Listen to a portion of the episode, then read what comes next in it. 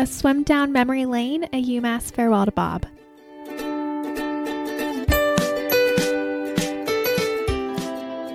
When you think about this season, when you think about everything we go through, when you think about the process, and the process is every single thing that we do during the year, from the first meeting to the last, from every practice, every single opportunity in the weight room, in the dry room, everything that we do.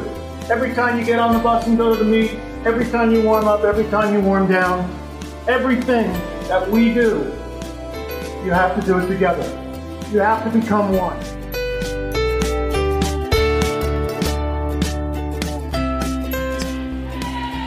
She's got the best time right now this season in the Atlantic 10 in the 100 breast at 104.7, over a second better than anybody else right now in the conference. And she's on pace to break that, Tim. Was only just over 31 seconds in the first two laps. And Stralsik turning for home. She looks like she might have cooled her jets just a little bit there. Uh, she went out really fast for a dual meet, and she'll be she'll be close, but it, will uh, you know, she just wanted to make sure she got out for the win more than anything else. And that she does. A time of 107.21. Second place again goes to the men and women. Megan Nowak. And in third will be Tavis Potter. So it's a one, two, three sweep.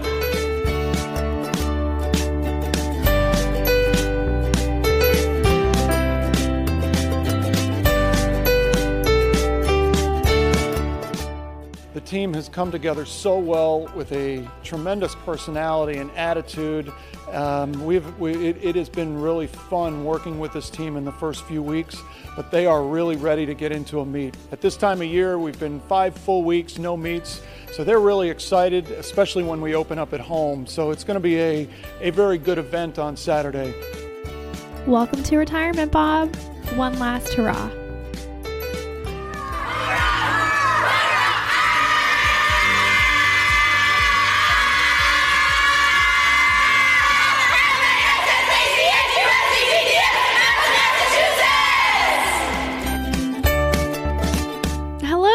Here and happy Friday.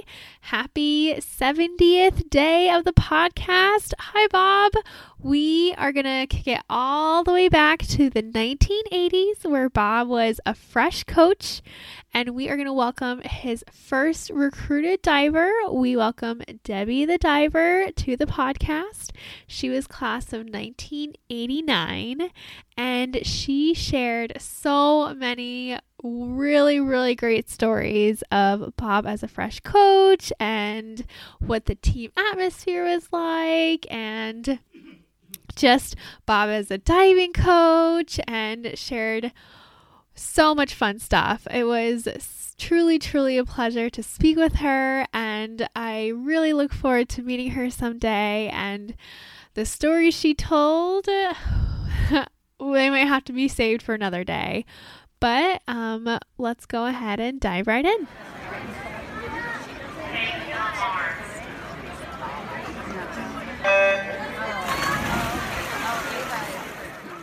We welcome Deb from the class of 1989. Thanks for joining us, Deb.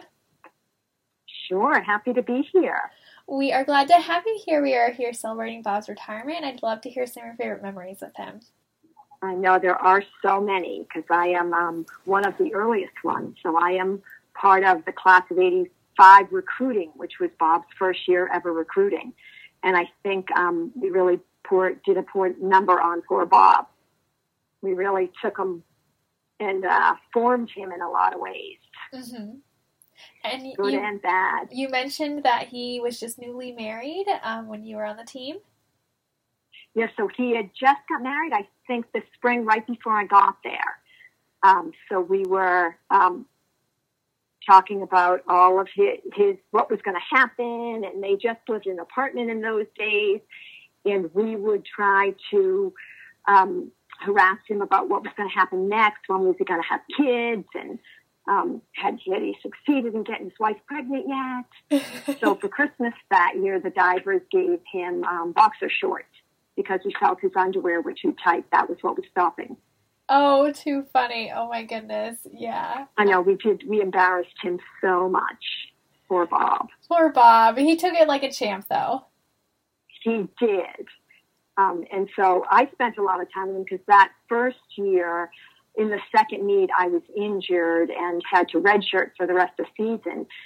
So he um, let me coach with him, which was great. You know, his expertise was not diving, but he was always so open to letting others help coach his divers and coach him. So he, I really look back and I admire that he was so willing to let me, as an 18 year old kid, um, help teach all of the divers because I had had I spent more time on the boards than he ever had. Right, right. Which was great. And then the next year we got a top male diver. Um, and that year who ends up being my boyfriend. Mm-hmm. So we were Debbie and Dan the divers and um, did everything together. And we both made NCAA zones for the first time. So we were like, Bob, let's make it a couples trip. So Bob and Judy and Dan and I went down to zones together.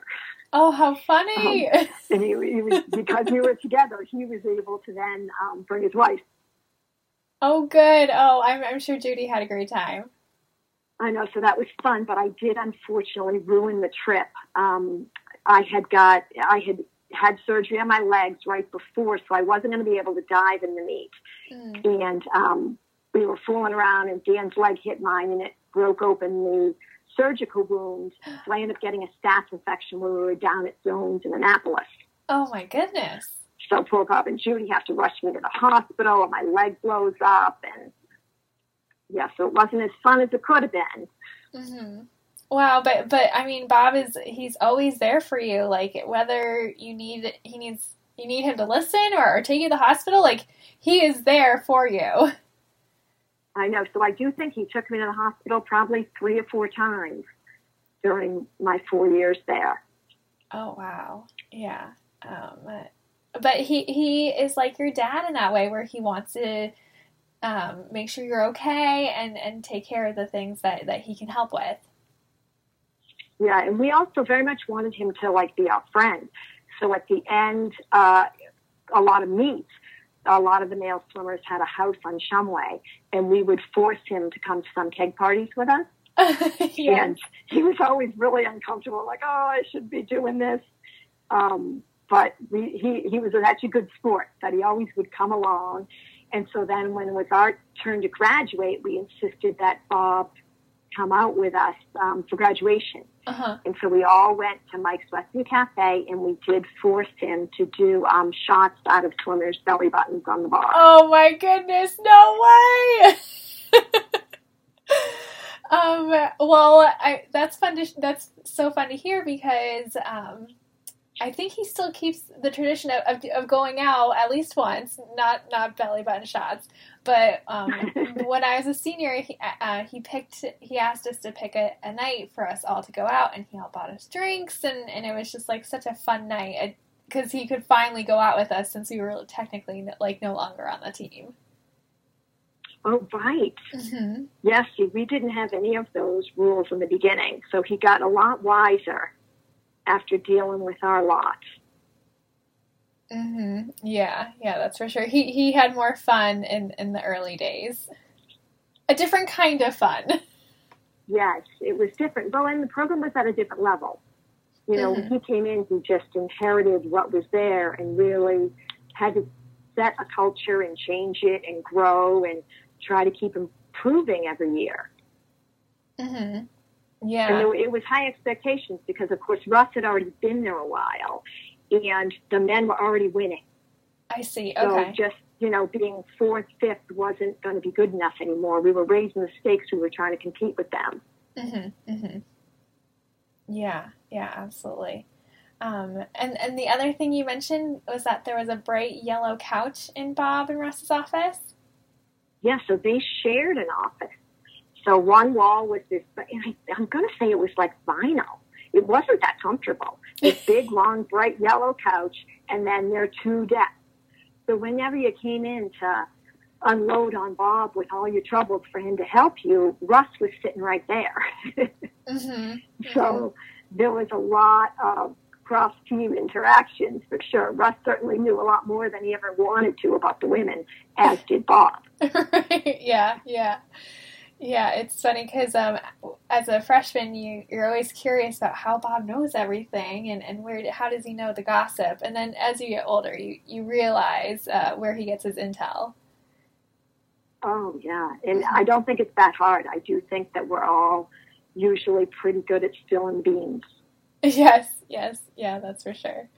Um, and another fun thing you shared was that um, after Bob and Judy bought their house, that that you lived in his apartment.